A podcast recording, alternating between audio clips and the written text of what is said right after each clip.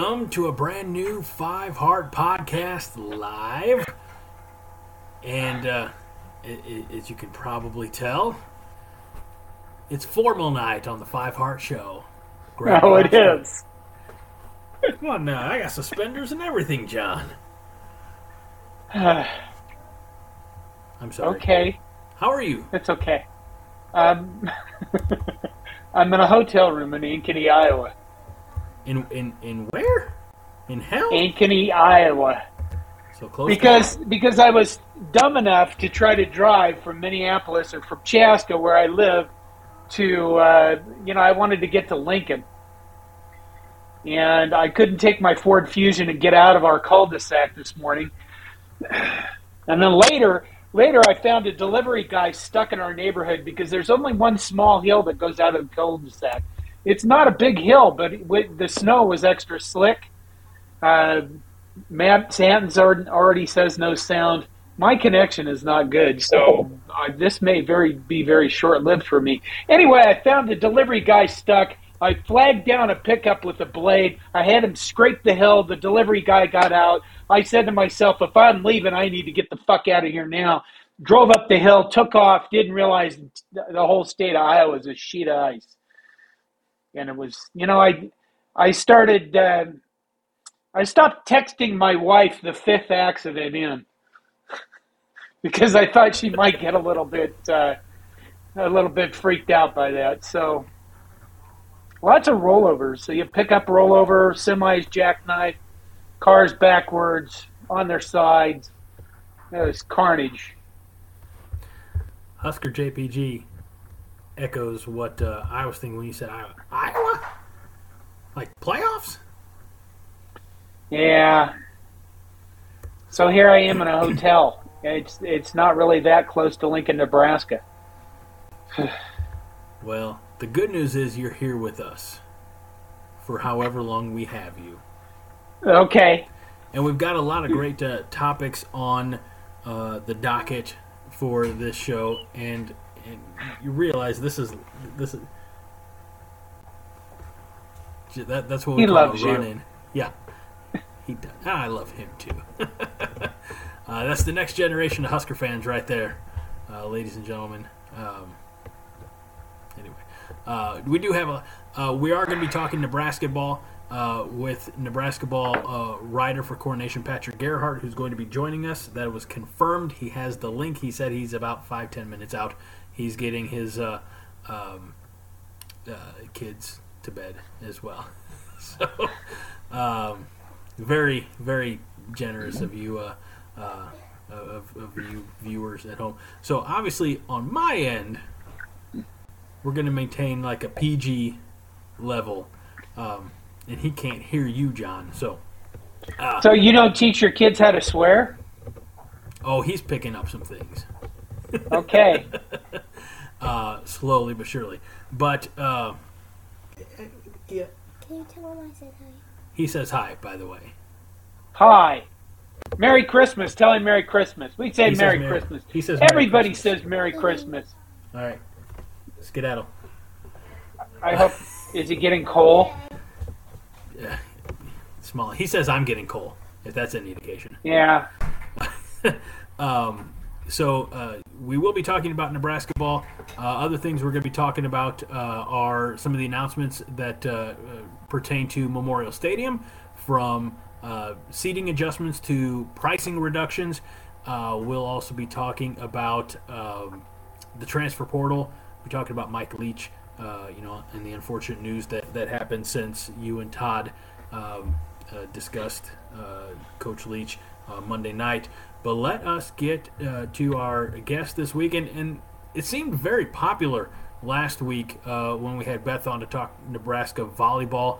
Uh, obviously, under um, which was under different circumstances, but uh, joining the show now is, and he looks like he's cold, uh, but it's Ne- uh, Corn Nation Nebraska ball writer Patrick. Patrick, welcome back to the Five Heart Podcast, but also welcome to your first live edition of the show.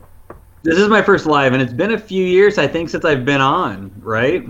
Well, I Yeah. remember for a little while you had like your own podcast. Yeah, that worked out real well. I remember you used to say that that was the the best podcast, the Corn Nation of bangerangs and daggers. It was, and it still is. I mean, it's still kind of there. Um, it's just you know we what we do is special, so we can't do it every week. You know. Yeah, yeah. Okay. You look like a cancer patient. Oh God. There you go. Is that better? Yes. Come on.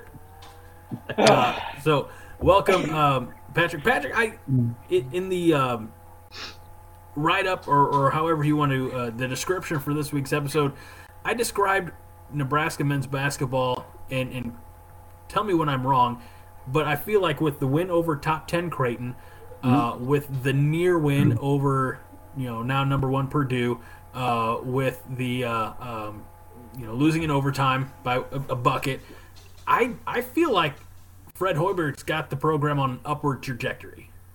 Oh, by far. I mean, out of all of his years here, this is definitely the best team he's had. It, it's still got a ways to go, but it, I mean, it's it's close. It's almost there. Uh, the win against Creighton was basically him taking the old school Wisconsin basketball playbook and, and just basically making it really, really slow and really, really defensive and more importantly, really boring. But it was a win, so we'll take it. And it's kind of the exact opposite of what he's historically done at his previous stops. Uh, you know, I mean, when he came here, he promised, you know, very fast pace, very little defense, and tons of threes. Well, that hasn't worked out well. You got to have a certain type of play that he has not had over the past few years, and he's Right. he's going up against a conference that's just it's it's not finesse. It's tough. I mean, there's a couple teams that can pull off finesse because they've got the talent, but for the most part, you, I mean, Big Ten basketball is like Big Ten football. You need to, you know, have big guys with big muscles who can kind of force their way into the paint, get the rebounds, and get the short baskets. And that's what he's turned this basketball team into.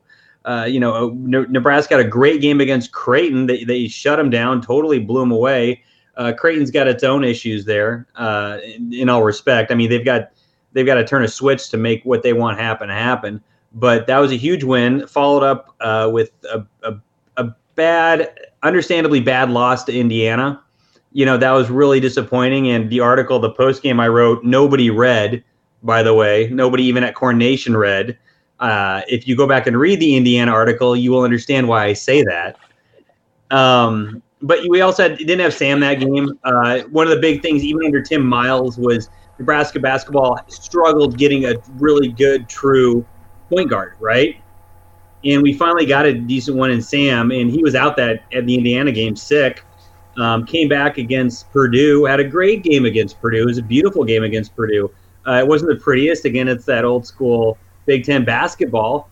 But Nebraska took the current number one team in the nation to overtime, and you know you could you, you could talk about how the refs treated them in overtime. That's a different subject, I think, if you really want to get dirty. But as of now, no, Nebraska basketball they're sitting six and five, and they're looking into a K State game in two days. At Kansas State's got a new coach, but they're nine and one. That'll be a good test for them, hypothetically. If anything, it'll be a test for Kansas State. Um, will they will, will they make the NCAA tournament this year? I, I I don't see it right now, but they- will be an upset type team in the Big Ten. Um, at worst, they will be a 500 team, I think. I, I want to throw a hypothetical, Mm-hmm. uh, not knowing that at that time Purdue was, you know, or would be the number one team. Obviously, a few other Mm-hmm. things had to happen, but had they beat, had they beaten uh, Purdue, would that have been bigger than No Sit Sunday in the in the grand scheme, or would it, you know, like would it have carried the emotional? It Like, possibly weight. would have, just from the stake of it would have knocked off an undefeated top five team. Um, it would have it, it would have been huge. No sit Sunday was hyped up. You got to remember going into that game with Tim Miles, and the place was sold out. If I remember right, it was packed. I, I was there. We stood the entire game. We yelled the entire game. Um, Purdue maybe half was full. There, I mean, I had friends at the game too who were texting me like, "Man, this would be a lot of fun if more people were here." Um, it in terms of marquee win, it probably would have been more, but in terms of Nebraska ball lore, I don't think it would have touched no sit because no sit was just it was special. Right. Everybody was there, everybody was watching it, and it happened. Um, Purdue would have just been a, a really nice upset. I, I guess the the follow up to that is with the win, you know, over your in-state rival. I mean, realistically, probably your only basketball rival uh, Mm-hmm. in Creighton. It is it was it the the disappointing outing at Indiana? I mean, like, why wasn't? Is it because we're is the semester over and all the kids are gone? I mean, what? Why didn't that game against you know an undefeated top five program in Purdue? Why didn't that draw? the loss in Indiana probably sucked some wind out. Um, the student section wasn't there, you know, uh, as much as it has been, which is another big thing. You know, you kind of hit the nail on the head there. But also, you know, this is Nebraska basketball, and you know, our peaks under Tim Miles were still not great. Right. They were fun because we had a personality, Tim Miles, leading the program, which really sold it well. Fred doesn't sell the program. Uh, you know, he he's a, he's a heck of a nice guy, but he doesn't sell like Tim Miles and Doc Sadler. He just it's not his personality. So it's gonna it's just it's gonna take a lot to get Nebraska basketball to that point again. Um, with Tim Miles, he sold the program. We had Pinnacle Bank Arena. I think they sold out the first what handful of seasons. Um, but we've followed it with a lot of losing seasons. Uh, you know, we we broke ten wins for the first time in what three four years last year, and I think you know it, it's just it's going to take a while to build the Sure. fan base back up. And- You know, And and, and, and honestly, I think the football team and the drama that happened there this year probably has another thing to do with it, just in the term of big, the grand scheme of Nebraska men's sports. It just, I mean, the football, not even being bad on the field, just the drama associated with it, just kind of sucked the air out of the room in terms of Nebraska sports. You know, for Do you think people are exhausted? I think to a certain extent, yeah, people are really tired. You know, they're tired of losing. They're tired of having their hearts n- not even ripped out, not even taken care of. You know, to get ripped out.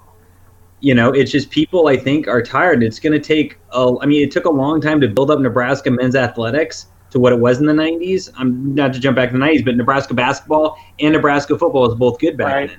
And it took a long time for that to happen and it's not going to be a switch that's flipped overnight. Um, then you got to throw in the whole thing of you know we're post covid people are still not crazy about going out a lot of people. And we're i mean whether you want to believe it or not we're at the beginning of a fairly decent recession right now. People aren't spending the money like that unless they're for sure you know going to enjoy it so sorry i'm in, I'm, I'm from the financial world so I mean, you see this suit. Well, there went my Christmas. Fuck everything. We don't use the R word around here, okay, Patrick? That's I know you're new to these parts. Um, Joel, it, it kind of uh, uh, sums up a lot of what what I have been thinking is that the basketball program is showing progress. Um, it, I want to you know go back to the comparisons of, of Tim Miles and Fred Hoiberg, and, and not not to uh, uh, you know put shade on, on one to, to shine a light, but you're right. Tim was he was active on social media. He was he was uh, not to say he was a character in a negative way, but but he he had like an infectious enthusiasm. Whereas Fred's, I you know, correct me if I'm wrong because you follow this a lot closer than I, but he's just more business, and and so Tim would engage the fans and and have that little bit of a. Um, yeah, you know, social media presence, and and Fred doesn't. But yeah, like you said, Tim sold the program and therefore sold out the arena uh, for for a little while. Um, it, and it's a shame that this team, which is by far Fred Hoiberg's most complete team, and and I've you know, I, I don't know, consider me like old old old school or whatever, but um, I you know, the, Bryce McGowens fun to watch but one guy does not a team make. And you know, this year feels like a more complete unit. Um, and so, it is Fred Hoiberg's best team. It's a shame that nobody's out there going to watch it. Yeah, no, exactly. And you know, I, last year going into last season, one of the biggest things that we mentioned that I beat home until the first tip off tip off was last year was was technically on paper his best team talent wise, and it just didn't meld into anything. And now this year, you've got a team that's defensive minded. You've got a, uh, some transfers that came in that are good, but they're you know they're not overly heralded. Um, you've got, I think, four guys that came back this year that have any real experience from last season. You know, there wasn't a whole lot expecting. And, you know, look, our, our, our number one player in terms of entertainment comes off the bench in Tominaga. You know, honestly, like, I mean, I'm sure there's people wondering why he's still on the bench. I mean, his, play is not quite honed in enough to, to start, but when you need him, he's there for you you know, and I don't, you know, last year he probably could have been at this talent level, but he wouldn't have signed the court just because he didn't match up well for what they had to put out there. And unfortunately, what they had to put out there last year just didn't click. And for you know these guys, they're they're clicking. You know, for the most part, for Nebraska basketball, they're they're clicking this year. And um, it took it took firing all you know or getting rid of the entire coaching staff. Uh, and in terms of one of my favorites, Doc Sadler, I love that guy. You want to talk about a guy who represented the university well? Doc, that guy's got nobody's got more heart than Doc. Um, that hurt when he left, but he had to gut the, the entire system. He changed his offensive philosophy. He changed his defensive philosophy, and it's more in tune to what the Big Ten does.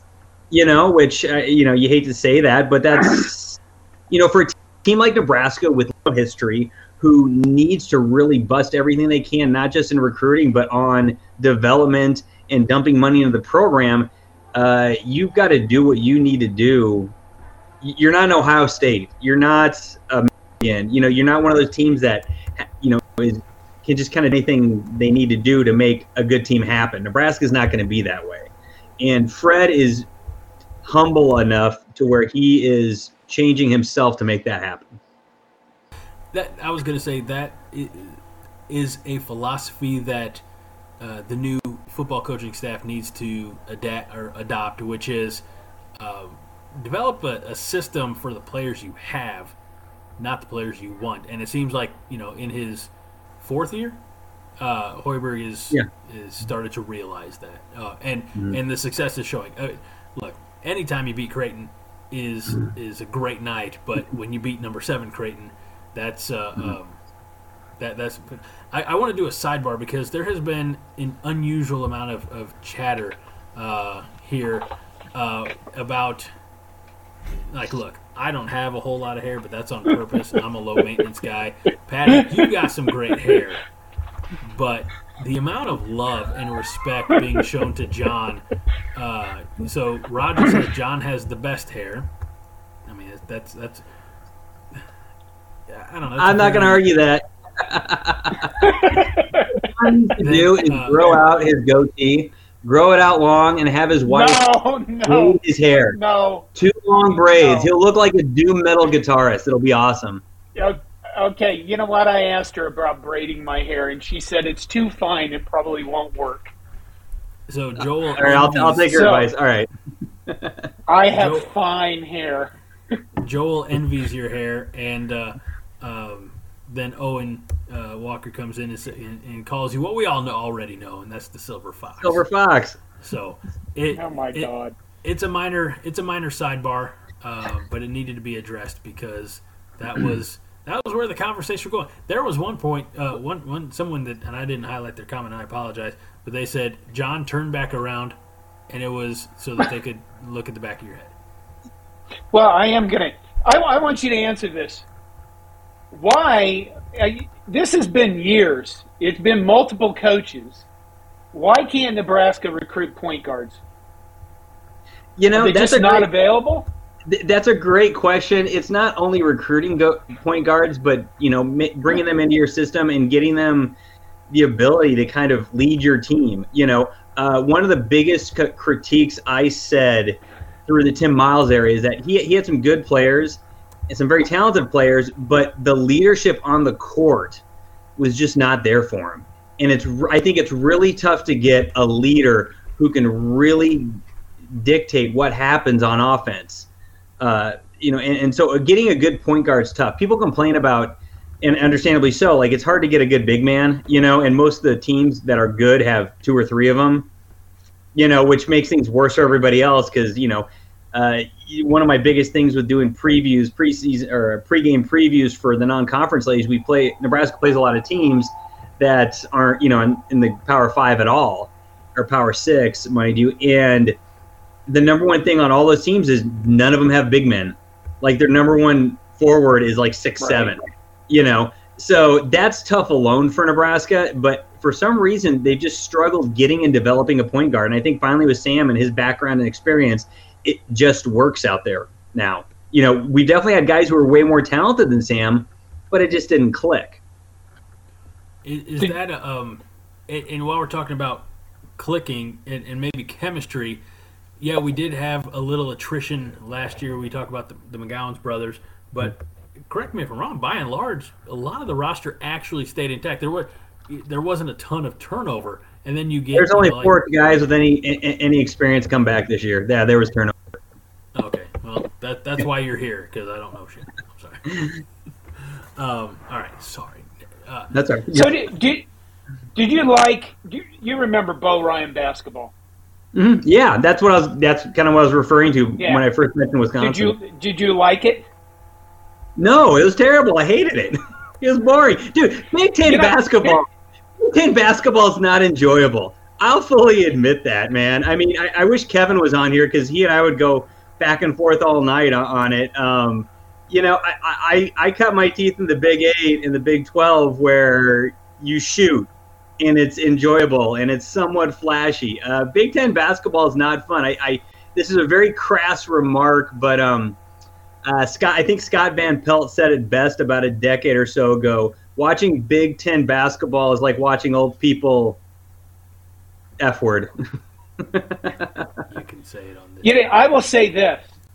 I hated Bo Ryan. I hated his basketball. But if that's going to be us, I want the, us to use that brand of basketball to just irritate the holy shit out of Iowa oh, and Wisconsin all the teams. and no, whoever else we put Purdue. We irritated them. They got discombobulated late in that game. You remember the end of regulation? You have a seven foot five guy, and they didn't even get him the ball at the end.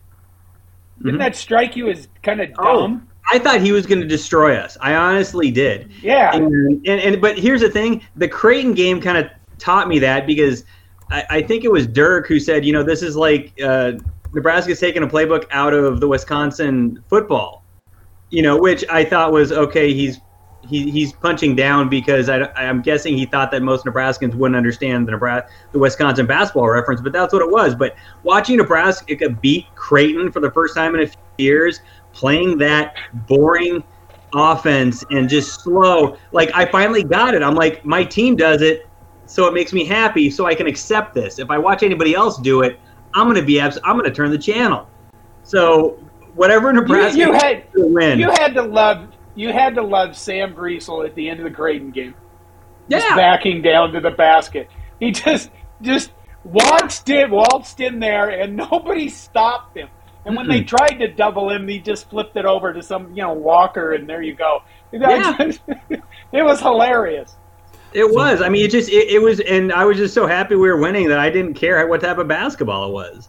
And back to Creighton, honestly, like I know people are s- suffering over Creighton losing. Why they five in a row now? You know, it's better for Nebraska ball if Creighton wins, but that's all I'll say on that. Uh, so we, we've had a, a, a comment highlighted here for a few minutes. Joel uh, says Huskers need another Jerry West. Then we're going to talk more about the the speed, the new speed of uh, Hoiberg ball. Are we talking about the real Jerry West or the fictitious Jerry West? Is there a difference? Well, did either of you guys watch that sh- that Lakers show on um, sh- is it Showtime on HBO? It was about like no. It- okay, it was good, but it was highly dramatic, and Jerry West in there was over dramatized beyond belief. Like I think he threatened to sue HBO because they made him look like just a crazy man. Um, so you know, if we're talking about that Jerry West, that guy never existed. Uh, if we're talking about the re- the real Jerry West, eh, possibly. You know, we, we, we, we could use somebody with a moderate amount of throwdown. Oh, I don't. What what what's ahead for us? Uh, we got Kansas State coming up on Saturday. They're nine and one with a first year head coach. Um, I haven't done the preview yet, so I'm not 100 percent who they've played, but still nine and one's nine and one going in. We play them neutral site in Kansas City, after that, we have um, a holiday tournament next week uh, where Nebraska will play a handful of teams. I can't remember who they right. start with. Um, but the big one after all that is December 29th. We play Iowa at home before the New Year's. So that's Okay. kind of where my mind is already at. Just because league play is where, yeah, I'm just ready for league play. How how? Uh, go ahead, Greg. I was gonna say uh, as we get through some of these basketball comments, uh, Owen asked or, or stated so Fred slowed the game down, started to play defense and half court basketball. Oh, very much so. Yeah, when we talk about Wisconsin and Big Ten basketball, that's exactly what he did. He slowed it down. And half court basketball, yeah, to a certain extent, he started pushing that more. But um, you still see the old school uh, Fred, uh, you know, shoot the basket, run back, play defense. So you know, it's not 100 percent that, but I mean, for the most part, Owen, yeah, that's that's what he's done, and it's it's working. We had another question here uh, about uh, Big Ten basketball refs. Mhm. Tell, tell me. I, Um, basketball the ref. basketball officiating drives me crazy. I, I'm not. Yeah, I, basketball. Go ahead. Oh no, I just I don't have much opinion on refs. I I- I'm not a big hater on refs just because I just don't think much of them. you know, I mean, name a good ref. I mean, I just you only know notice refs when you don't like them. So I mean, it's uh, you know I've seen some really bad Pac-12 refs in basketball. I think they they drive me completely batshit insane because everything's just, you know, you get the foul, you get the fouls like uh, two big guys beating the shit out of each other, and then one of them will take. You get the mixture of ticky tack versus violence is what just makes me. I I had to not throw my laptop in my TV last week at the end of the Purdue game.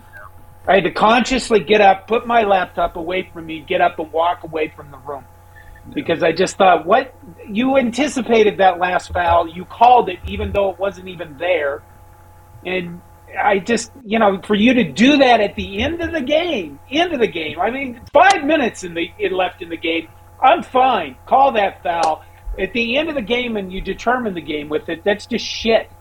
Yeah. And I I understand basketball is extremely fast, and there's a lot going on all the time, and it's very hard to officiate. But at the same time, uh, I I mean, I've been I've you know I've been down in the field and stuff and talked to officials, and I would I would you know what I would love to see.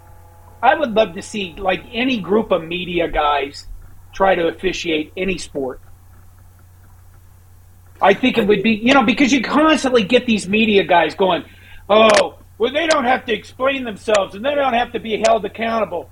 But who the fuck holds you guys accountable? Just one time, I'd like to see an actual basketball game that wasn't an exhibition game, wasn't a conference game, maybe either, but have a bunch of media guys try to officiate. They could switch it up between halves, and then we could just broil them alive. I would lo- I would love to see Chattel on there. Yeah, well, maybe not him. I mean, that's a little could be a health risk.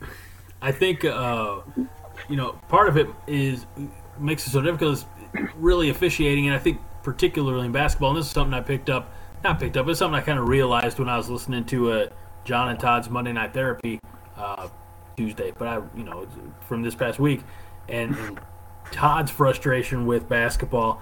Officiating is so subjective, you know it, and and it may not be a foul in the first half it may be a foul in the second half or vice versa. It's you know where where do they draw the line from? We'll let them play to oh now we need to enforce the rules. You know, and that's that's the I think that's the biggest issue. Mm-hmm. No, and that makes It's like they, I'm, I'm not good with officiating. I I treat them as kind of well, they're kind of the judge, jury, and execu- executioner. There's nothing we can really do about it. I mean, this is somebody who's I've been in finance and banking for so long that I'm just used to getting the shit kicked out of me, my regulators.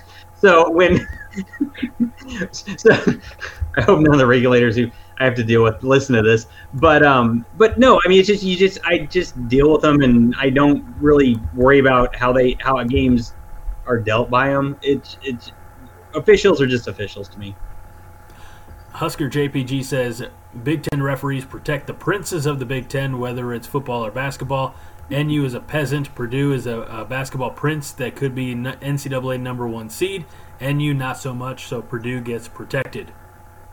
Yeah, You know, I mean, there, th- there have been studies done that show that you get the calls on your home court. You normally get more calls on your home court or your home field or whatever it is. So it is typical if you're watching a basketball game to just recognize that the home court is going to get more calls. That's kind of, I don't want to say it's a known quantity. The other thing I keep bringing up is, like you mentioned, the Indiana loss. It is hell trying to win on the road in the Big Ten specifically, oh, but in any basketball arena, it's very difficult. So um, there's that. But I think Purdue also nationally was good at getting people to the foul line.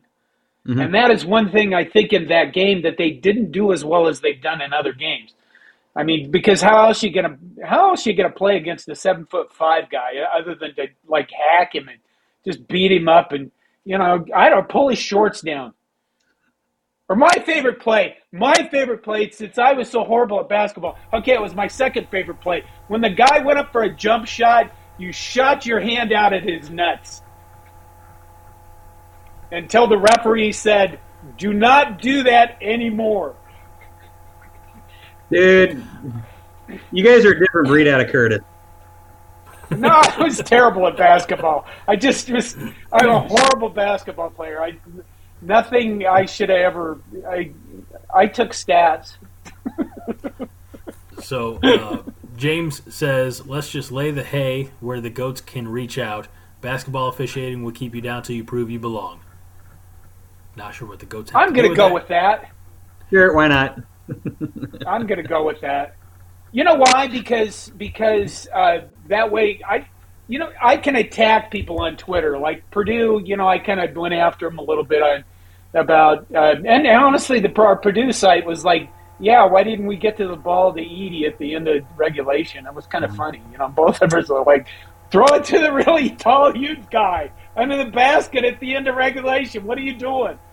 Our guys I like Walker were just they were defending the hell out of him. They they Yeah, and that, that's another thing we haven't talked about. I mean, Nebraska's you know started out a little rough this year, and Walker coming back from whatever ailment he had really took it to another level. And I Purdue probably would have blown us out if he was not in that game. yeah, that's true. He I has mean, to stay he- healthy. He really whatever it is, he need yeah he needs to stay healthy. Matt had a good question a little bit ago, uh, talking about Pinnacle Bank. Uh, it is a great arena. Can it draw recruits? I mean, is it? I feel like, and maybe this is just because I, I'm so far out of the the you know sphere of knowledge or, or whatever. But obviously, we talk about football facilities, uh, basketball facilities. Do, do they factor in as much?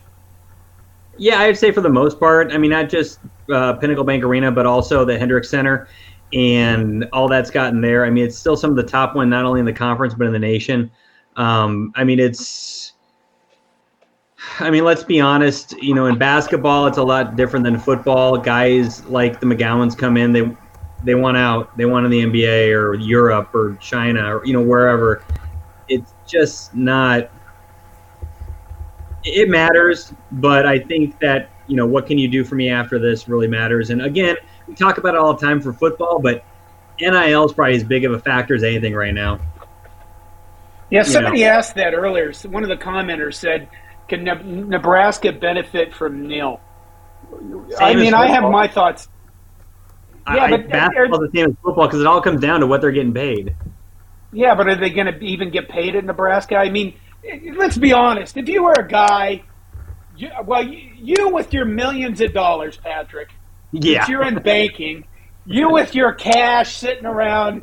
I know that that wall behind you is probably there because of some kind of terror thing you do with blindfolds and everything. But uh, you with your whole shit tons of money, would you take any of that money and give it to basketball, or would you give it to football, where the ego is massaged? You know, in a way, I'd probably go basketball because it'd be a lot easier to distribute. 'cause you're dealing with smaller players, eh, you know, a smaller amount of players, and you can get there's those names out there a heck of a lot quicker. I mean, if I was somebody with money, if I was, um, why wouldn't I throw it out with the McGowan brothers last year? Uh, Who would you throw it out for football? Who would you throw it out for football the last two years? Would you throw, or would you throw out the McGowan brothers, especially? Um, not which one was the younger one? I'm I'm brain dead right now. Was it Bryce? Bryce. Bryce. Yeah. Why not Bryce? He was guaranteed first, second round of the NBA draft. Why would you not? Why would you not give him NIL money? I mean, you could use him forever. You know, you could make ads with him and use those long after he's done with you. You know, Because because because you can't go. Can you really think you can go around with your millionaire buddies and and display that as an ego thing? Yeah, I bought Bryce McGowan for Nebraska, or or Joe Smith. If Joe Smith comes in, he's like seven foot five, and he's that Edey dude's twin, and you bought him. Would you that be something you'd brag about, or would you say, yeah, I paid for the middle linebacker? if it made me more money, I would do the basketball, and I think the profit's there, especially long term. At least comparatively, um, we're talking comparatively to what Nebraska football is and what Nebraska basketball is.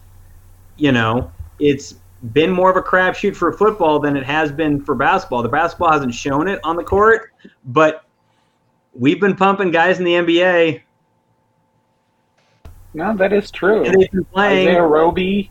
Yeah, I mean it's you know it, it's it's bad comparison. I hate comparing the two sports. I think one of the worst things we do in society is we compare one sport to the next in all facets, not just what happens on the field.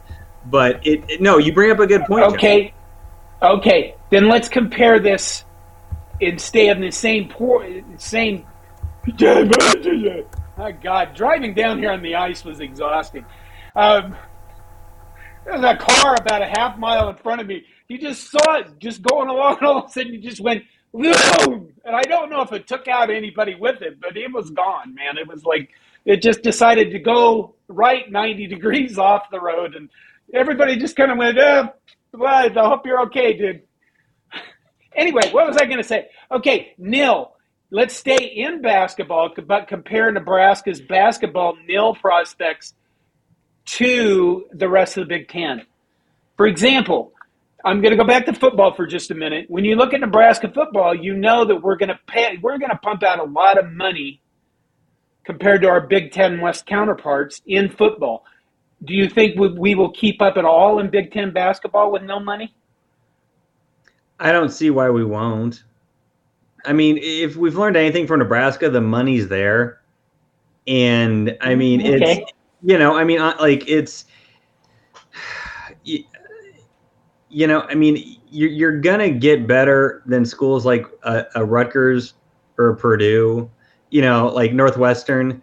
Um, are you going to struggle against the Ohio State and Michigans? Yeah. Um, could Nebraska get to a point to where they actually pony up better than Indiana and Purdue and Maryland? I think they probably could, just because the money's there to be spent. You know, uh, none of those other schools have really proven on that level to be up there. Hmm. You know, Okay.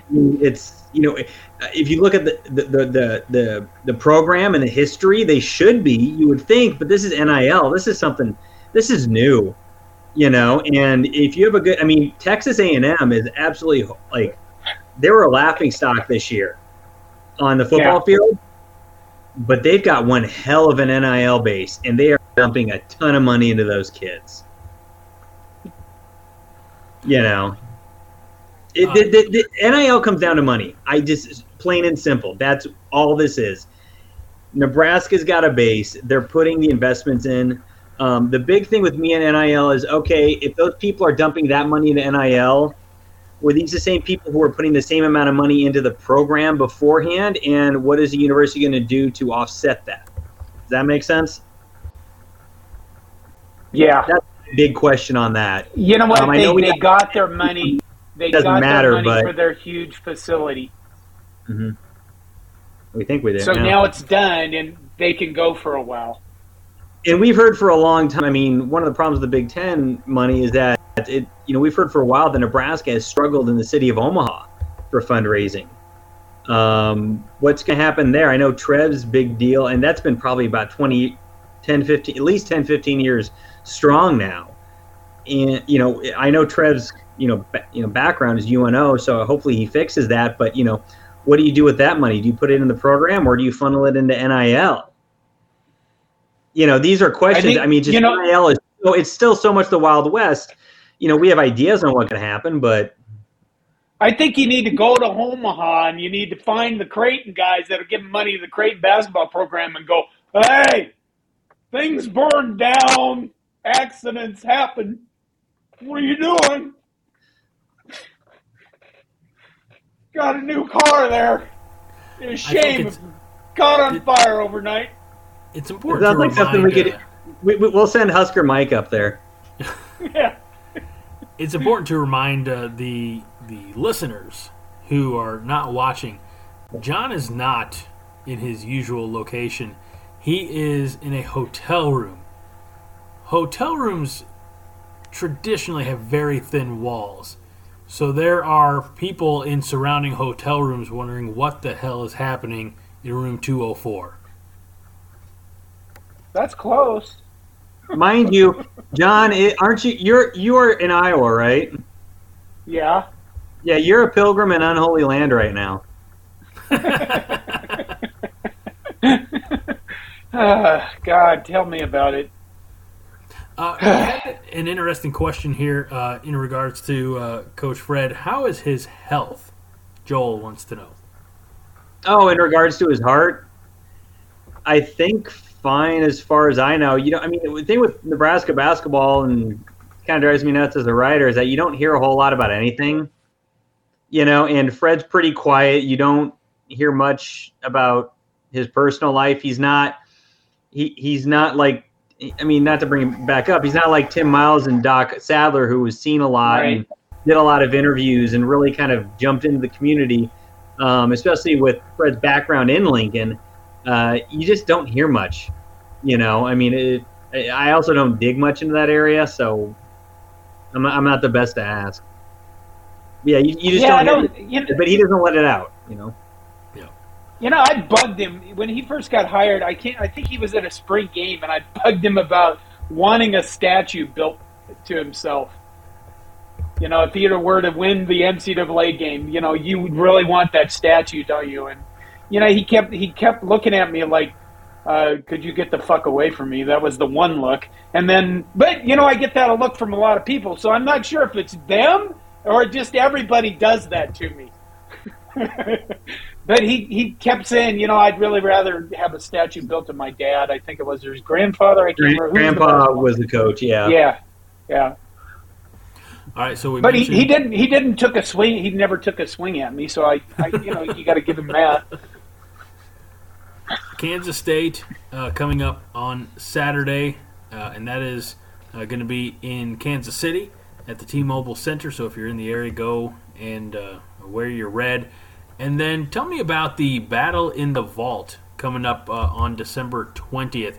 Uh, Owen had mentioned that earlier on in the segment. Owen, I hadn't forgotten about it. I, I I pinned this comment hours ago, it seems. The Battle at the Vault. There are going to be three games uh, at, at PBA: uh, Oklahoma Wesleyan versus Concordia, Mississippi State versus Drake, and then Ne- Nebraska taking on Queens. it's a holiday tournament. I think Queens is. I think they're nine and two right now. Uh, Queens University, the Royals. Their mascot's a lion. Um, you know, uh, Why are we playing them? They they wanted to be a part of the tournament. They said we'll come to Lincoln, Nebraska, and freeze our butts off in December. So they did. Um, I know they beat George Mason.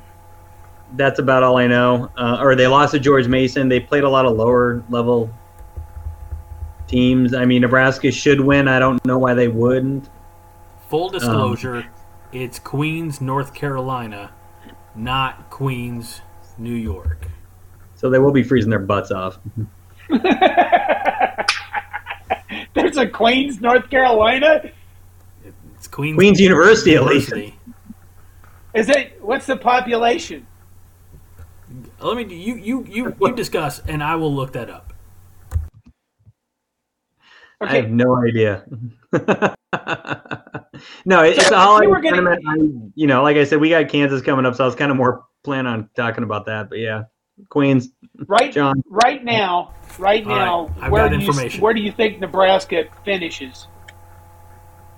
I think they finish in the bottom four or five, to be honest, of the Big Ten. Um, I think they just miss out on an NIT. Um, and I think they're going to be hovering right around 500 just because this is the Big Ten and they'll have some upsets. But, I mean, they only have six wins right now, and we're getting ready to start conference play. Um, do they have 10, 10 more wins in them? I think so, but I don't know how much more than that. I mean, I hate to say that. I don't mean to be a downer, but um, Nebraska, Fred's teams in Nebraska haven't shown us a whole lot in terms of progress. Um, this is the best year so far, and uh, as good as they do look, they're still struggling to a certain extent. Uh, you know, and Big Ten's a good conference still. So, All right, here's what I have for you guys. Uh, makes more sense now. It's Queen's University of Charlotte, which Charlotte is known as the Queen City. Uh, it's a private university, has approximately 2,300 undergraduate and graduate students from the College of Arts and Sciences. Uh, they have a School of Business, etc. They have an acceptance rate of 68%, a graduation rate of 53%, and the average cost after eight is $27,000. Okay. I have never heard of these people, and I pay attention to baseball, and there are baseball teams all across America in schools that you've never heard of. All So- right, let's talk about some notable alumni. Yes? we're waiting. There, there's no.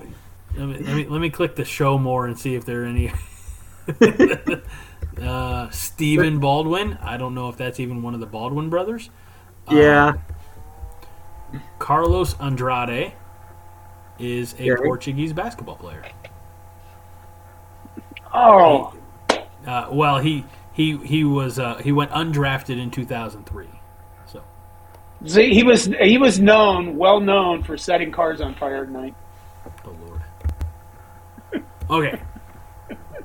Kansas State. Let's talk about the Wildcats. They're good so far. They're nine and one. I, I like I said, I'm just starting their preview. Um, first year head coach. I, Nebraska should do well against them. Um, let me pull up my notes. Give me one second. Sorry about this. You- I thought I was prepared. I guess not. So, so all you um, gotta say is no. you can read Um, the article on cornnation.com. Yeah, read the article on coordination. I mean, you know, they, they, they, they've got some decent wins. They beat Cal. They beat LSU. They lost to Butler by about 12 points. Um, uh, they beat Wichita by five. Uh, they're pulling off wins they need to. They're going to be really good going into the conference slate here pretty soon. Um, I think that's going to be, you know, because it's Kansas State, Nebraska, and Kansas City. I don't think either team's going to have a home court advantage, really you know, just based on demographics.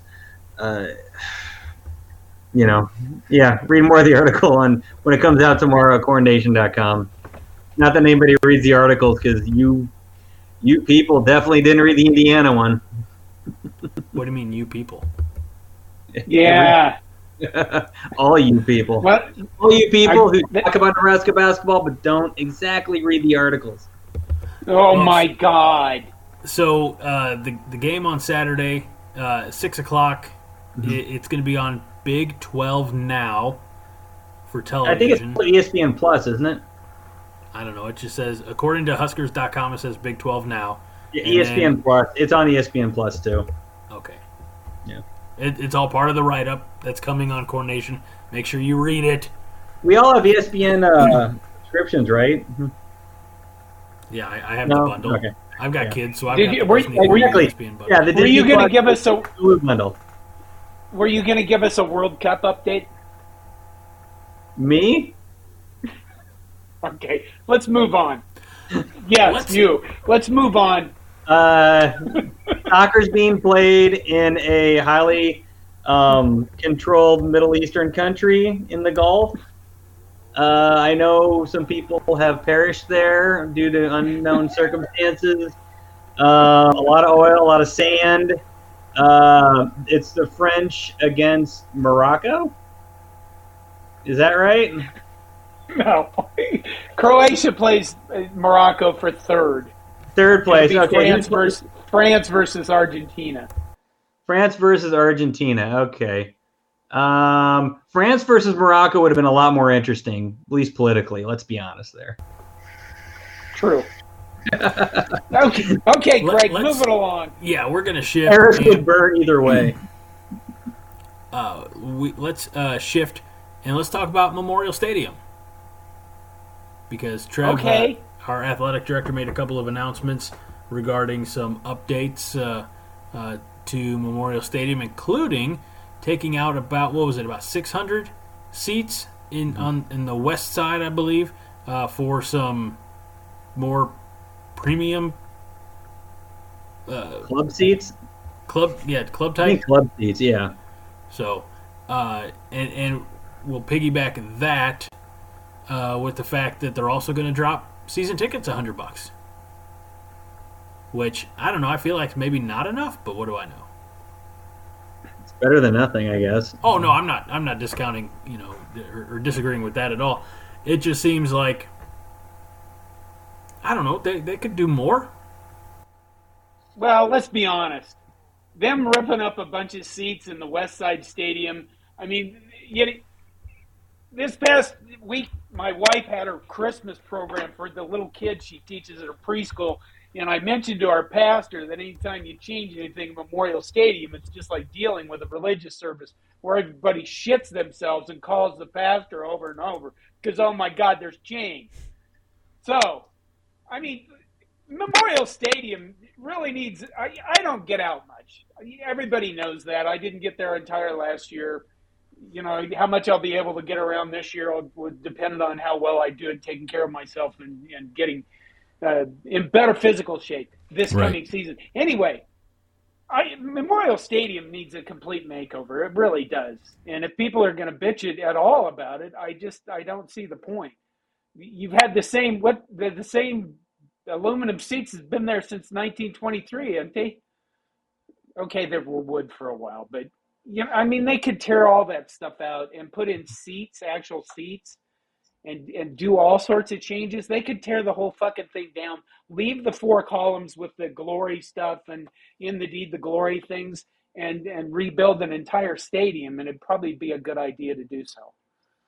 Now, in saying that, you know, I know I've committed blasphemy. Wow. But, but I really, I- for for being a stadium of which the entire state comes to congregate for our, you know, religious pastime, uh, they could really have a better venue all around. I think for. Am, am I just committing blasphemy all over? I, I've been saying- like a big. I, I am personally a big fan of really older stadiums and coliseums. Like I think college football or football as a whole peaked at the Yale Bowl.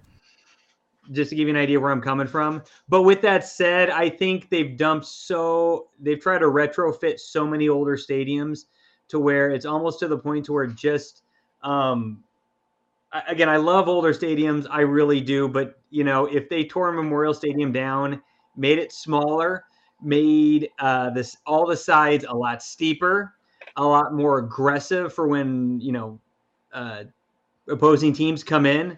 You know, just really steep to where it just holds the sound in. I think that would be pretty awesome. You know, uh, treat the student section better. You know, don't just put them in a random area. Put them either behind the opponents or in an end zone, or honestly, take the entire out bottom like bottom like five ten rows of the stadium all the way around students do something like you know something where you just make your home base the most aggressive place to play because we're the nicest people in the world but if, you, if you've heard post-game interviews from winning teams it really doesn't matter they think it's cute and that's about it so Yeah. I, I, john i mean i'm, I'm kind of with you it's never going to happen but uh, you know if, if they said hey we're going to tear down memorial stadium drop it down to 60 70000 and make it an acoustic masterpiece i'd be okay with that You know, the other thing is, is try. It's not when when most people deal with this stuff, they don't deal with any of the logistics. They don't care. They just they're like, you know, end users. They just expect shit to work. And trying to the worst thing about the old stuff like that is trying to fit any new technology into it. And then people go to games and go, I can't get a wireless signal. Well, fuck you. You're basically standing in a giant Faraday hmm. cage. What do you think? I mean, this stuff was built back in 1923 with giant, massive shit tons of concrete and rebar. It's a big. Uh, the, people probably don't know what a Faraday cage is. Faraday cage, you stick something inside this cage that blocks all the signals in and out of it. But that's basically what you're looking at when you're dealing with old stuff. And then you want beer and you want wine and you want this stuff. Well, okay, does that fit into everything in the logistics there? No, it doesn't. So I'm surprised that this is the only thing they're tearing up right away. Well, Joel does like asked, You hear so much complaints about South Stadium. Like I, I, I haven't sat in South, South Stadium in forever, but I, I hear that you know just the flow, the bathrooms, everything just need updating over there. Is that still true? I don't know. I, I- anyway, Joel asked, uh, you know, simply, is Memorial Stadium outdated? Well, yeah, but it's also yes and know, no. It's both. I mean, they, they've updated enough to keep it, wor- you know, worthwhile and nice. You know, East and West stadiums are, are, are I think, very up to code and everything. I think they did a, a quite a bit with the North Stadium too. Um, they've done a fairly decent job keeping the older parts prominent. You know, especially those pillars and everything, like John you just mentioned. Um, they built around a lot of stuff, but Yeah. you know, it, there's a certain point to where you know, I mean, I think they said after the last expansion that they can't expand anymore, and it's kind of one of those, you know, how much retrofitting is worth it. But that's that's beyond my knowledge. I, I don't know. Owen said, uh, going back to, you know, tear it down and start over type of thing, uh, says, I've been thinking about that too, John, rebuild, but would you make a bigger capacity or smaller? Patrick, you said smaller, right? You said 65?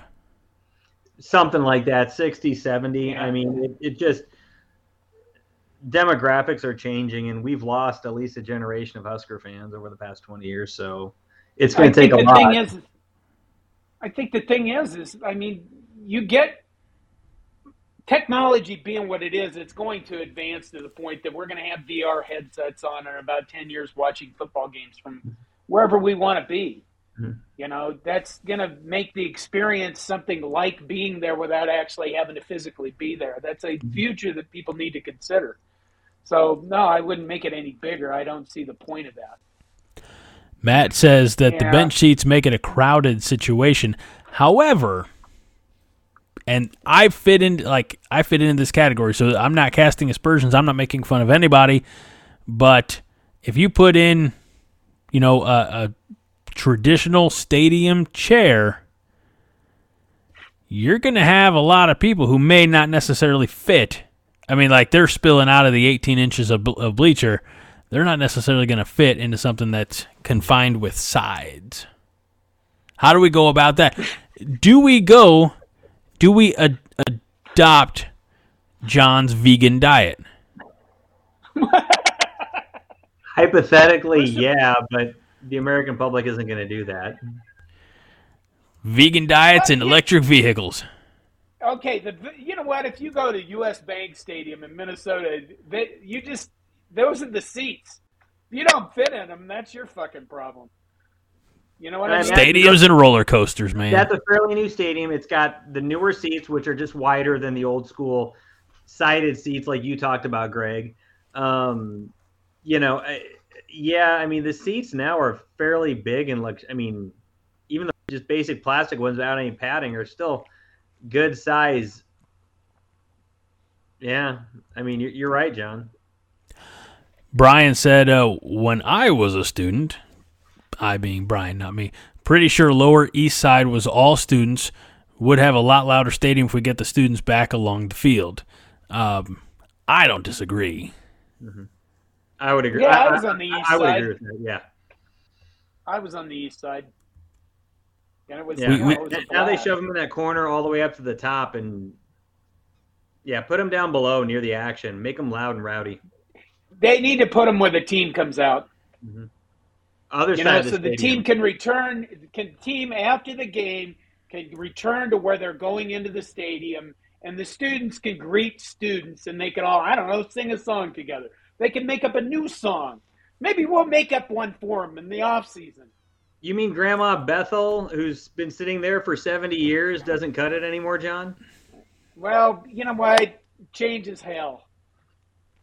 Joel says build a modern stadium that's loud and a better experience for fans. I do like the idea of building up and having a you know uh, a a crowd that almost feels like you're sitting on top you know uh, of the action. Um, I I don't know. It, there's look when we get to this. There's n- like anything else. You're never going to make a change that's going to make everybody happy. Uh, so. Uh, as long as you know you're going to piss off some people, get to getting it. Get to pissing them Hey, off. You know, Bethel got hundred dollars off her tickets next year. We and can- she probably hasn't made a donation in 50 years. That's another Yeah. problem. That's another problem, which they're probably trying to figure out, which probably has something to do with this hundred dollars off. She has the uh, coffee cans all. She was over the fucking grandfathered in under was it? Uh, oh God, who what? What athletic director did that? There was there was like a one time you're done thing. Byrne? Um, I think it was Byrne. I think it was Bill. I, I and, and it basically cut out a good chunk of the stadium from ever paying donation again, which really wasn't fair. But yeah. Anyway, sell more I, I beer. think the hundred dollars off thing. I think the hundred dollars off thing is a nice gesture to basically say, without coming out right and saying it, is basically saying we know this is shit. We've delivered you shit, and here's one way for us to make up to it. If you please keep coming to the games and buying tickets, you can have a reduction because we know we've served you garbage now for the, at least the last four to five years. So, I mean, they're not going to come out and say that, but that's really what it is. Yeah. Joel simply says sell more beer at home. And Roger, I think was Roger's chiming in from the uh, brief World Cup we we uh, had World Cup talk. He says the French have great fries. Wee wee. Uh, I oh mean, my I- God! I don't have to. I did before the show started. But um, all right. Well, let's uh, transition while we're still in the vicinity. Let's talk transfer portal. You guys ready for Yeah? some transfer portal talk? John, are you ready? Sure. I love what John has done. He has made keeping track of, of how the transfer portal affects the University of Nebraska. He's made it so simple. And uh, he has put together a little tracker for you. So check it out, cornnation.com. He's doing the work so that you don't have to. And at present, I'm going to get this count right. Did did you know what I, I made 12? a change this morning? What? I I made a change this morning. The kickers should be on there now. So let me know if that updated because It- you know it- I it did. drove and frozen stuff. Okay, it did. So the spreadsheet is updating properly. 12 players 12, 12 Nebraska players have entered the portal. And realistically let's go back to the earliest one which was uh, Isaiah Garcia Castaneda uh, back at the second week of October which did seem a little premature but whatever. Um, 12 have entered one has landed I guess two. Um, correct me if I'm wrong because Ernest Hausmann announced he was going to Michigan? Yep. Okay, so that one's not updated, but that's okay. Uh, so Ernest Hausmann's going to Michigan, which sucks. That's I think the the biggest loss. Uh, and then uh, Jaden Gold, uh, is safety, is going from Nebraska to Syracuse, where we just took Syracuse's defensive coordinator and brought him to Nebraska. Also coming to Nebraska is long snapper Marco Ortiz from Florida. He entered the portal at the end of October. So I don't know. It's a weird situation. This is me talking. I think it's a weird situation when people enter the the portal before the end of the season. Is that is that just doesn't that just ring as kind of wrong to you all? No. No. Kids are weird. because they're not You know playing what? right away. It's not. It's, it's not like it's not like he. It, okay, let's talk about I, IGC. He's not entering the portal on October 11th, and it's it's not like free agency in the NFL where he can be picked up on a Tuesday and and play the following week. I mean, he's sitting out the rest of the year. What what is the benefit of you know departing early? He's done. I mean, that's I really what it is. But you know, back back when, if well, back when I was young, uh, I mean, you'd have guys that just they'd be done in the middle of the season. They just quit. This is their way of quitting now. I mean, you enter the transfer portal, you're basically you're done with football. Uh, If somebody's that picked up somewhere else? If somebody's that, that? desperate to get out, let them go. Yeah, I mean, honestly, you're not you're you're bad at it. I mean, I'm not saying you had a bad attitude. I'm not saying that, but like any negativity that comes along with you having to stay there and having to play out the rest of the season, that's not going to help the team. I, I don't know. This is like NIL to me. It, it's still a Wild West situation that needs a lot of regulation when it comes down to it. And, and look, I, I understand that to an extent, right? Um, it's it's one of those. Hey, if you're not happy here, go be happy somewhere else, uh, or or go be you know where you think you can be happy. But I also like, it, you know, part of my old school upbringing is you made a commitment. You know, like at least see the season. I remember, uh, so I had a Sports Illustrated for Kids subscription when I was obviously a kid, and I had one of their like offshoot books, and it was about Joe Montana. And Joe Montana, of course, he's a four time Super Bowl champion, Hall of Famer, and he at times playing youth football wanted to quit in the middle of the season. All his dad said is, if you don't want to play next season, you don't have to play, but you're not going to quit on uh, on your team. You're not you're you made a commitment. You're going to see it through. Like there's no there's nobody stepping in and and advocating for for seeing anything through. It's like oh well if you want to if you want to leave, you know see you later. Like why why isn't anybody stepping in and saying I understand that, that you're not happy, but see it through because it may get better. Why why doesn't anybody advocate that? Why is it just all right? See you later. Because we have a whole guy, the top of guys we need to get rid of. Fair. This is really what it comes down to. There are 120. The last time I checked, there are 128 players on our roster, and that's probably about 20 more than really need to be there. So Wasn't we? I we up to like 140 something at one point, or was that? Yeah, that's Yeah. just you know that was cute by about Frost, but that he wanted that many players, but it was really, in hindsight, it was really stupid. It's unsustainable. Uh, yeah, but we, we there are a number of people that you know. I mean, Isaiah Garcia Castaneda wasn't really playing. He wasn't going to probably get on the field much. I- Isn't that know, crazy? He had the first touchdown of the season. Right, right. You know, on Yeah, foreign also soil, keep no in less. mind, keep in mind that a lot of these kids were part of a group of kids that never got to make campus visits Mhm. because of COVID, and they got recruited and they had to go look at like stuff online, and then you go to a place and for whatever reason you don't like it, you don't fit there. I mean, what I there's no point staying, you know. Well, it, I I will agree with with some of that, but specifically, and, and I'm not trying to like throw IGC under the bus or anything like that. Like I don't know the kid, you know. I'm not going to say best of luck Right. where we, because I don't I don't care. He's not a Husker anymore, so I don't care if he has good luck, bad luck, or you know shits the bed. But he he joined Nebraska this past offseason where like COVID restrictions were not what they were, so he could have taken a you know and, and maybe he did maybe he didn't. I don't know his his recruitment. Uh, but to to an extent john yes i do agree with you. Some guys had to you know make a decision sight unseen. But not by the time we got to you know spring 2022 i don't think Okay, you want to know what pisses me off about the transfer portal? fuck yes two players. One's named Akana, and the other one is Kayla Caffey. I am conflicted. Do I supposed to feel good for them that they beat fucking San Diego tonight and get to play for a national title for the Texas, Texas Longhorns? Or do I just look at them and go, fuck you, I hope you get crushed?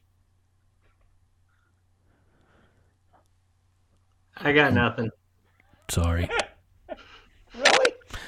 Th- This is an interesting one because I didn't know this. I didn't know about the uh, relation, as it were. Uh, but uh, Joel M. M. Joel Taguchi says Brant Banks entered portal, and now his girlfriend Maddie Kubik isn't returning for the volleyball squad. Sad to see Maddie go. I didn't know. You know, uh, you know first of all, Brent Banks? He's Brent an Banks? offensive lineman who never saw the field. I mean, he has Yeah. he has three years left of eligibility, so he never like y- like I think he played. He played a little bit. okay, Not well, very You much. know. So, but it brings me to a what would be the equivalent of a political cartoon if it wasn't about sports. Uh, and I shared that I saw this. I think Adam Carriker shared it earlier this week, and it's three, you know, quarterbacks. i- i- And, and I'm not saying they're Nebraska quarterbacks, uh, but they happen to have red practice jerseys on, black shorts, and white helmets. And there's a one, two, and three. And the number three guy says third string, or thinks to himself, third string. I'm entering the transfer portal. And then he sees the transfer portal and uh, says, "Uh oh, I just went from three to one thousand three hundred and three. And I was like, well, I mean, that's, you know, maybe a little hyperbole, maybe a little exaggeration, but also, as we look at this list, John, that you provide, cornnation.com, ladies and gentlemen, uh, for the best Nebraska coverage you'll ever find. Uh, we Where have nobody reads the basketball articles. we we have I see the stats. Kevin and I bitch on a regular basis about this. we we have uh, twelve Nebraska departures, and only two of them have found a landing spot. So it's not it's not new. It's not uncommon knowledge that you know you enter the transfer portal. There's a pretty high likelihood that you're not going anywhere unless you you have like Ernest Hausmann skill or Casey Thompson. I mean, there are exceptions certainly, but like there's a talent gap, right? There's the the top players will find a home. Everybody else is, Well, you know, go go D two, go to uh, FCS school. Yeah. You know, I mean, like you're not. the best route. You're not going to get the NIL money, but you're going to see playing time. And honestly, you get on a decent enough FCS squad, you're going to get somewhat of attention for the NFL. You know, you may not. You know, you you may, may, might be going from a third string offensive lineman to a starter the next year, and you're going to get enough reps in a decent enough program. You know, let's say even Northern Iowa, you know, Southern Illinois, you know, teams that don't make the playoffs per se, but are fairly decent teams, or you know, they're not North Dakota States or Montana States, but they're good programs. You go there, you play two, three years, and you know, I mean, it, it's you know, if you're just looking at you know what can I do better for myself in terms of program, that's going to be a very small eye hole to get through. But there are plenty of better places for a lot of these guys. And here's another thing: a lot of these guys who are playing at places like Nebraska, uh, Power Five schools, they probably shouldn't be there. Right. They should. You know, I mean, Yeah. honestly, like you know, you. I mean, there's a re- the nice thing with the NI about the transfer portal is that you know th- there's a good chunk of humble pie. Most of these guys are going to be eating. You know, so you know, you spend five years at Nebraska on the practice squad, or you know, do you go to Pittsburg State and Kansas and win a conference title? Yeah. Jacques Yan will probably get picked up by somebody. Uh, Kevin Williams has got one year left. I mean, he could be probably a G5 lineman. Uh, Decoldest Crawford, we know nothing about because he got injured and, and never got the chance to play. But, you know, some of these other guys, you know, Isaiah Garcia, Castanani, he probably can play somewhere. Mhm. But, you know, are they going to get scholarships? I don't know. Or, or our like a particle? You know what? I refreshed this, and our three kickers. There should be three kickers listed on the end of that list. Uh, you know, was was it Brendan Franks, Contreras, and Gabe Heins? So there are three players not showing up on that article. I was surprised by the fact that we basically we have four kickers that entered the transfer portal. So kind of weird. There goes our kickers. This is our best Yeah. year for special teams in quite some time. Thank All right, God so we have some, uh, We have we have some comments that are uh, some of them touching back on Memorial Stadium, uh, which we'll get to briefly because you know they're they're not wrong. Uh, and then some transfer portal talk. Uh, Roger says that a tax on Runzas would buy a new stadium. Hard to disagree with that sound logic. Uh, M. Joel uh, Taguchi says a winning record will make Memorial Stadium great again. Well, that's the I answer. mean- to Hopefully it's- it's the, hopefully not in a not too distant future. Agreed. And uh, that's not. No offense. That's it. Uh, okay. I'm clear. I'm clearing out some of these. Uh, Matt says Uh, looks like Coach Rhule's been recruiting in-state and across the country from Lincoln to Gretna to Scottsbluff to Texas and Pennsylvania. He says it's nice to see. He probably is not racking up a huge margarita tab as he's doing it. So just that, you know, layovers.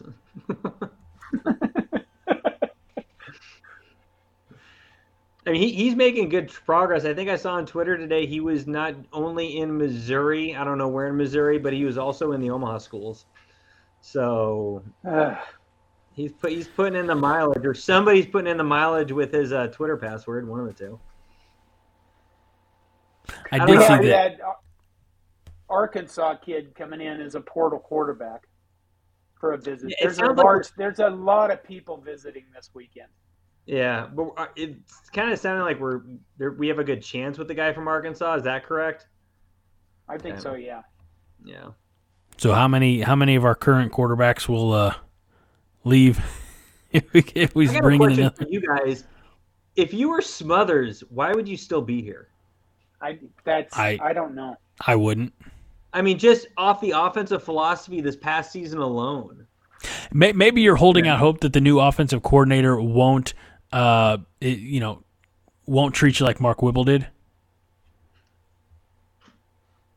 I mean, I, really, realistically, because uh, Whipple brought um, Chubba Purdy, you know, essentially, maybe not, you know, brought, but you know, uh, that was kind of a, a not a package deal, but it seemed like his guy. So when Casey Thompson couldn't go, it was Chubba Purdy, and and and and, and, Logan Smothers was a I don't know if he's a Scott Frost guy, but he was here here bef- with the with the group ahead.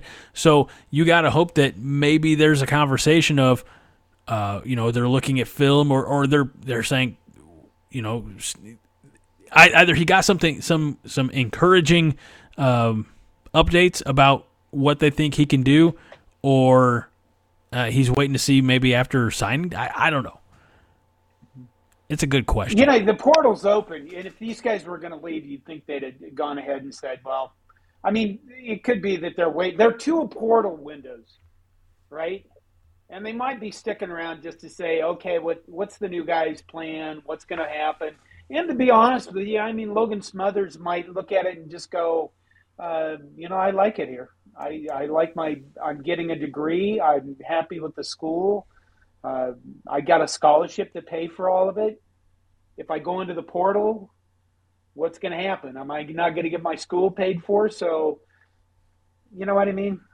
Yeah. Roger Roger makes kind of a point that I, I I think he summed up what I was trying to say very succinctly. He says entering the portal is silent quitting. no, I fully disagree with that. Well, this the portal what the portal does is it levels the playing field in my mind between the coaches and the players. The coaches have the ability to up and leave anytime they want without any any penalty whatsoever. Uh, I say that because any place a coach is going to leave for will most likely pay whatever buyout. These players they have to stay regardless. Up until now, um, does it need to be a lot more controlled? Yeah, do I have the answers to that? Not 100%, but I don't think this is silent quitting. I think the portal makes it a lot fairer in a fairly, let's be honest, out of all the sports out there, college football probably is the most messed up in terms of how everything's run. I mean, I love it. I love college football about as much as anything, but it is messed up on how everything is run. Yeah. And giving the players the ability to have a little bit more freedom to do what they want, I think is a good thing. I don't think it's silent quitting at all. So Joel, I think maybe uh, sums up your point saying that the portal is free agency. Yeah. And and I don't I don't disagree with elements of, of, of the transfer portal. Like if your coach leaves, I feel like you should have the opportunity.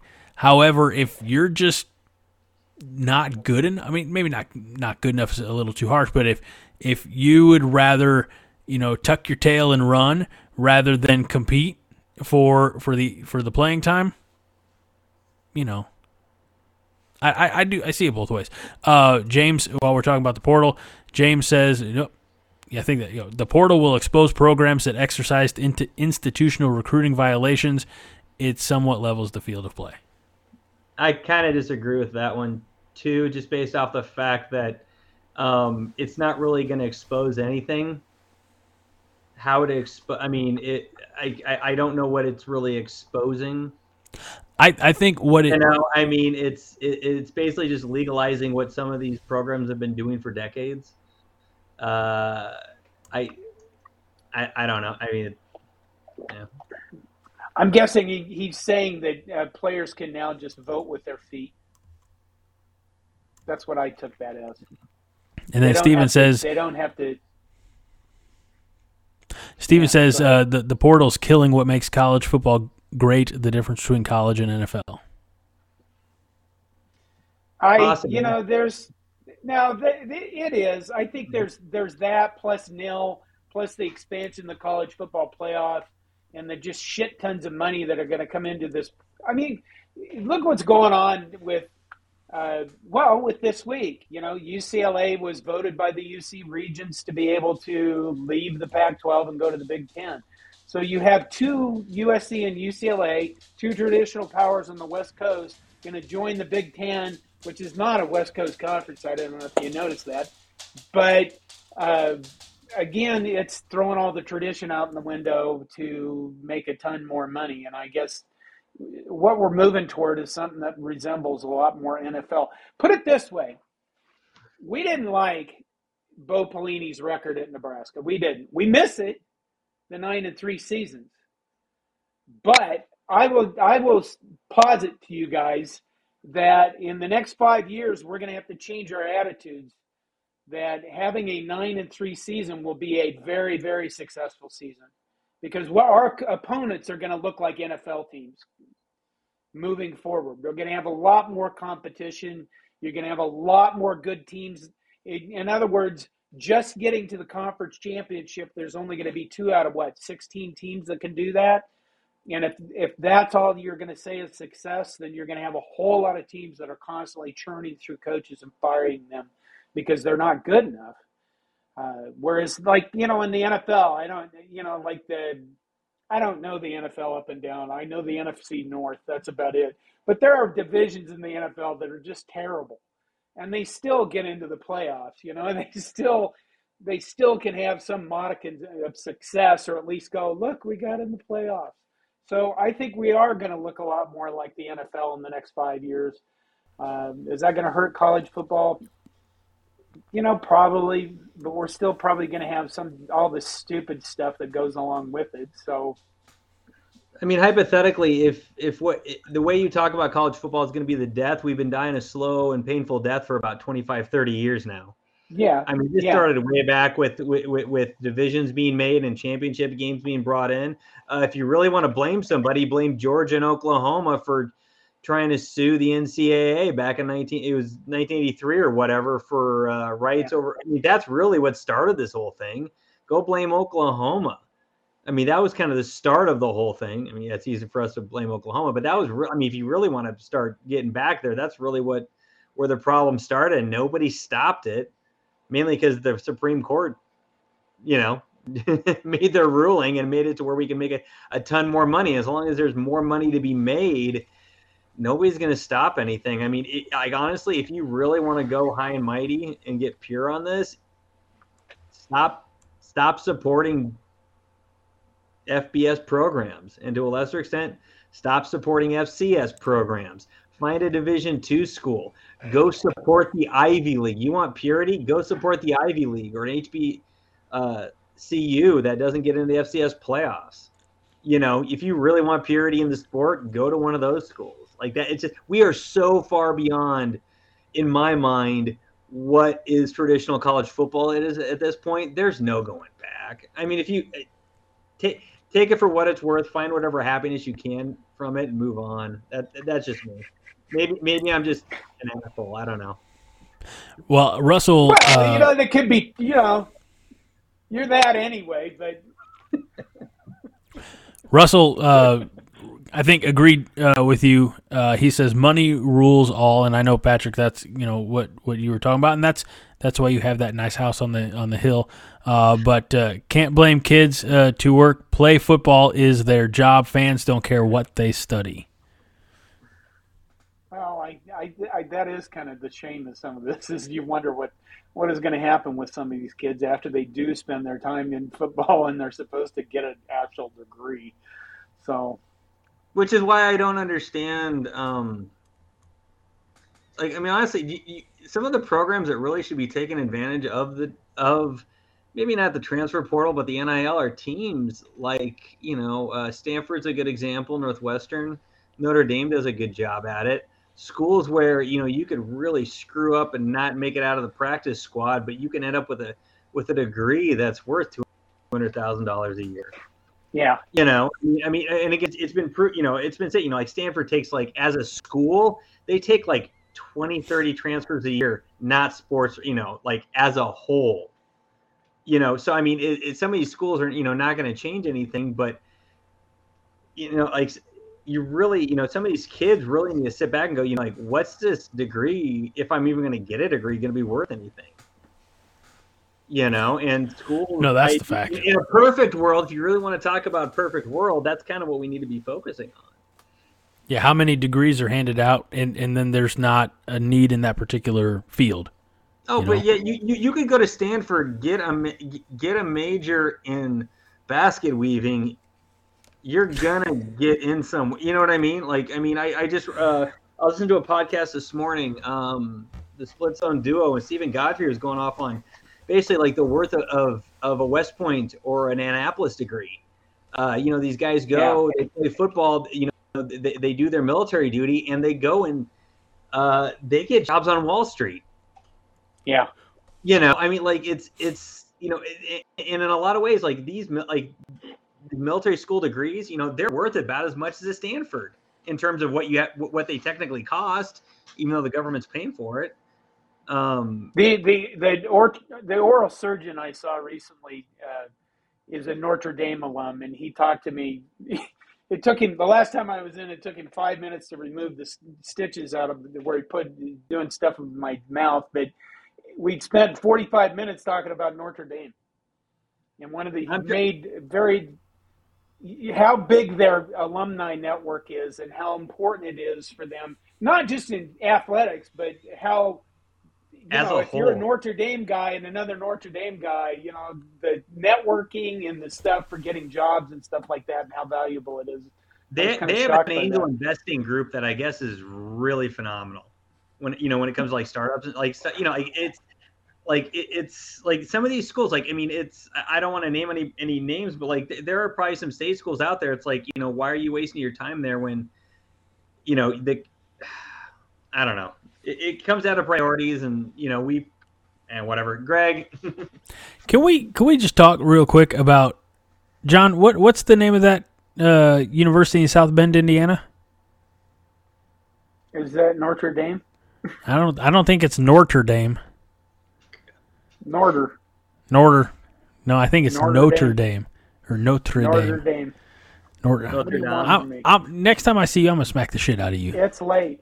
It's late well, let's let's uh, wrap up the like, maybe maybe the transfer portal commitment uh, or, or, recruitment uh, uh, stuff with this this message from a little bit earlier uh, from Stephen Dunning said I like that uh, Rhule actually tweets and we were talking a little bit about this in in the Tim Miles Fred Hoiberg comparison. It's kind of cool to see that our coaches actually uh, are out there doing stuff.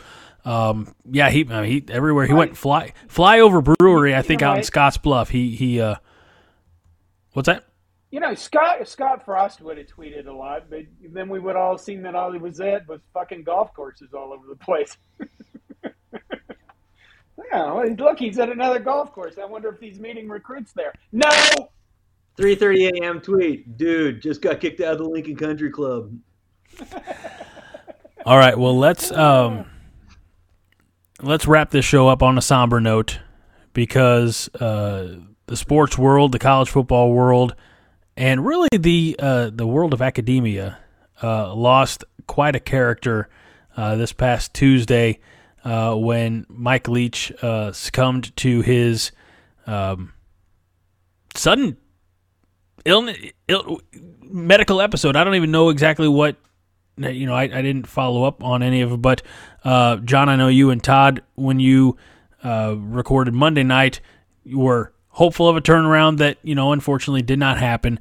Um, but it, it's you know, I mean, like the guy, the guy's one of a kind, and and and maybe maybe more than that. Uh, it it was in, in a world where everybody's trying to be very uh, specific and guarded about what they say. Give them seven minutes and a microphone, and you're going to learn something. You know, I mean, it. it, it I, I think I loved you know his his uh, interviews or his press conferences where he just went off on a tangent, and uh, I think you you and maybe Todd said something about it on uh, Monday night about how like he'll just find a subject for the off season and he'll dive into that you know subject and and, and uh, absorb as much information as he can. And uh, again, we lost him. I think it was announced Tuesday morning. Um, you know, uh, you know, I, I remember first hearing about him at Texas Tech and, and how that situation ended for him, and then he popped up a little bit, uh, you know, later at, at Washington State, and then parlayed that, you know, uh, bit of success into uh, another state in in a different, very different part of the country, Mississippi State, and um, you know, it's just a, a very sudden, unexpected situation for uh, Coach Leach. I think the thing about him is, you know, people keep telling all the stories and the topics he talked about, and you know, the fat little girlfriend's comment and the, uh, him getting rid of the chairs on the sideline for his receivers that couldn't catch a ball. I think the lesson that really that Mike Leach showed everybody is that you could just be yourself. You know, you could just be a. We get so much. Let's go to ESPN's College Game Day, which I really don't watch that much anymore it used to be kind of a fun ad hoc program years ago, and now it's so produced that every moment is controlled and every situation is controlled, and it becomes this sterile thing because you know, God help us, every once in a while, Lee Corso says "fuck it" on camera. Uh, I think the thing with Mike Leach is that he was just himself, and he he didn't fear that. And there's just so many you know, even like doing YouTube videos, people are out there like, I don't want to be myself. People might not like me. Or, you know, when we get angry when coaches actually talk to us real. And I, you know, I guess that's it. I, I just, that's the biggest lesson I took from him. And the other lesson is this if you want to start out doing something, you can't change midstream. So if you're a young person and you're listening or watching to this, Start out being yourself early. Don't change, try to change as you're halfway going through it. You know, because people feel like you're deceiving them. And that's the other thing with Mike Leach is he started out quirky, he stayed quirky. He didn't really change throughout his career. He stayed the quirky guy. And by the way, he brought the entire, you know, between him and Hal Mumme, brought the air raid offense to uh, college football. And it's certainly just I guess, a completely different philosophy from a guy who was a lawyer and then just became a football coach. No, I, Anything to add, Patrick? No, just because I, I really, for a long time, have liked the guy. Um, I did a little blurb on Flakes the other day, and it wasn't good because I, I when I, when, it's hard to put your words together when you care about something, and he we need more Mike Leaches in this world, not just in college football, but just in general. Um, he, I not only liked him because of his intellect, not because of just what he said and kind of how he went about things, but also because he made no hiding about his flaws. You know, yeah, you got true. Thing. And I know some people were like, you know, we can't, you know, like the fat girlfriend's comments and stuff. I mean, it's, it is what it is but that was a part of who he was and he not only was a character but he he john you're right he changed college football um, yeah. i've said this before i'll say it again i, I wish he would have came to nebraska i'm one of the few people who wish he would have um, i know having the air raid in nebraska especially in the big ten in november would would be problematic. But for some strange reason, I feel like he is smart enough to where he would have figured it out sooner or later um, from his time in Wazoo. Uh, I just I, I it, it would have been great to have him maybe because we've had so many eh, coaches for so long, and I don't want another bland Kirk Ferentz as coach in America. I want more Yep. Mike Mike Leach. Oh, that is true. I mean, and, and that's not a slam on Iowa. That's a slam on a personality that I just, just you know, I mean, people crap on PJ Fleck. You know, he's not necessarily my type of a coach, but he's a good coach, and he's a personality. Yeah, he Um, is. He he's a fun. Like honestly, PJ, you get to you you get to watching the guy and reading him. He's a smart guy. He's a fun personality. We need more guys like that. Um, you know, it's you know Nick Saban, greatest coach ever, bores the piss out of me. You know, So what, what what you're saying is we need more John Johnstons in Yeah. uh, in, There you in NCAA football. So o- Owen Owen said the uh, Owen Walker on YouTube watching said the last four games at Texas Tech he beat Nebraska, but that 08 what a thriller! Joe Ganz looked like the best we had. Ended in a heartbreak, but also noticed and you never had a line uh, and and tackles in the passing game. So. Um, yeah, it- that? it- Seven. he owned our butt. We only beat him once, I think, right? That one game that uh, was it seventy to ten. it wasn't great. That that was that was the I think that was Nebraska's you know baptism by fire of the air raid. That was we we That- we, we did not know what happened. It, it, we did not know. I don't think we could process what Texas Tech did to us that game, and I still don't think we can. Like that's how I do. I, I can process it. I, that- that game nearly led to divorce. My wife said magic words to me that were, "You don't need another beer." And you know what? Eventually, you got to the point where she was right, and you haven't had a beer since. Well, That was several true, years I after. Use up my quota. Um, so I, I think what we're all trying to say, I think Patrick summed it up best, is in life, you could be Mike Leach or you could be Kirk Ferentz. Be Mike Leach. Yeah, that's true. So uh, or you I think worse, you could be a Brian Ferentz. no. Oh, Uh, all right. that poor guy. Well, that'll do it for this. uh, John, can you believe we actually went longer this week than last week? It is well past Oh your bedtime. God. So, Yeah. with that, uh, I think that we'll, we'll put the cap, uh, hit, hit the stop on this episode of the Five Heart Podcast. Thanks to uh, Patrick Gerhart for not just stepping in and talking to basketball, but he hung out with us the entire time and offered some uh, uh, delightful insight, uh, both to uh, Memorial Stadium. NIL, the transfer portal. I mean, we don't necessarily agree on all aspects, but uh, he is uh, also a Letterkenny fan, so we have that going for us. Uh, and then uh, so, some Mike Leach re- retrospect as well. So thank you, Patrick, uh, for for joining us tonight, uh, and thank you uh, all as always for for. Uh, chiming in. Look, it's the off season. We know that our live numbers aren't going to be what they were, um, you know, during the football season, and that's okay. We still appreciate you all for for uh, coming in. It, you know, it's great. You know, we, we see a lot of familiar names every week. All that we ask, and I know that one of the Monday night viewers of, of John and Todd's Monday Night Therapy session is always pretty good about reminding this. If you're watching this on YouTube, hit that thumbs up button because it does help uh, to be. Uh, I get, what- John, you want to walk us through the specific? I mean, it helps it, It- get it more visible, helps- right? Yes. Yes. It I don't understand the how you- YouTube algorithm. The YouTube algorithm likes us more when you. I like don't us. understand the internets, so just whatever John says, listen to John always.